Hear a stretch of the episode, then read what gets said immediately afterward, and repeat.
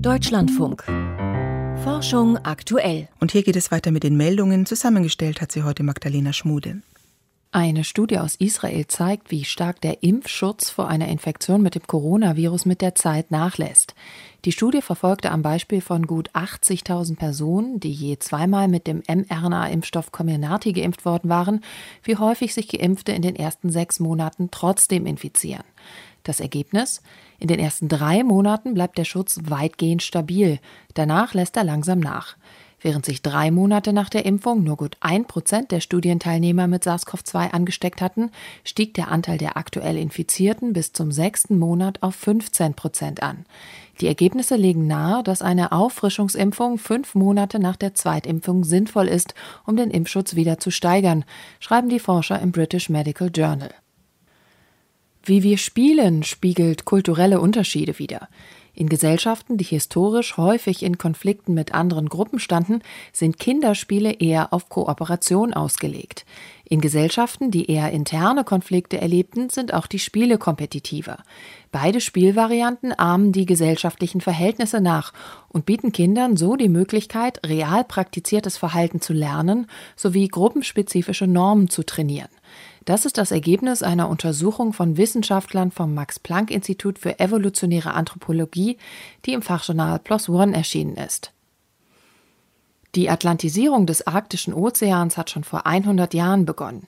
Das zeigen Sedimentanalysen, die die Entwicklung von Salzgehalt und Temperatur des Wassers in der Framstraße nachzeichnen, die die beiden Ozeane verbindet. Etwa ab dem Beginn des 20. Jahrhunderts strömte demnach wärmeres und salzhaltigeres Wasser aus dem Atlantik Richtung Norden. Infolgedessen begann sich auch das Wasser in der Arktis zu erwärmen und das Meereis fing an zu schmelzen. Zu diesem Schluss kommt ein Forschungsteam aus Barcelona in der Fachzeitschrift Science Advances. Wissenschaftler haben die Entstehung von Zapfensanden aufgeklärt. Zapfensande sind kaulquappenartige Sedimentstrukturen, die in bestimmten Gebieten im Süden Deutschlands, aber auch in Kalifornien gefunden wurden. Forscher aus Neu-Ulm beschreiben jetzt im Fachjournal Nature Communications, wie die bis zu einem Meter langen Formen entstanden sein könnten. Ihre Theorie? Da die schwanzartigen Enden der Zapfen in den Fundgebieten in Deutschland alle in die gleiche Richtung zeigen, könnten sie einen gemeinsamen Ursprung haben. Verlängert man diese Linien, laufen alle an der Grenze von Schwäbischer Alb und Fränkischer Alb zusammen. Da die Zapfen außerdem vor etwa 15 Millionen Jahren entstanden sind, vermuten die Wissenschaftler, dass sie durch ein einzelnes seismisches Ereignis entstanden sind.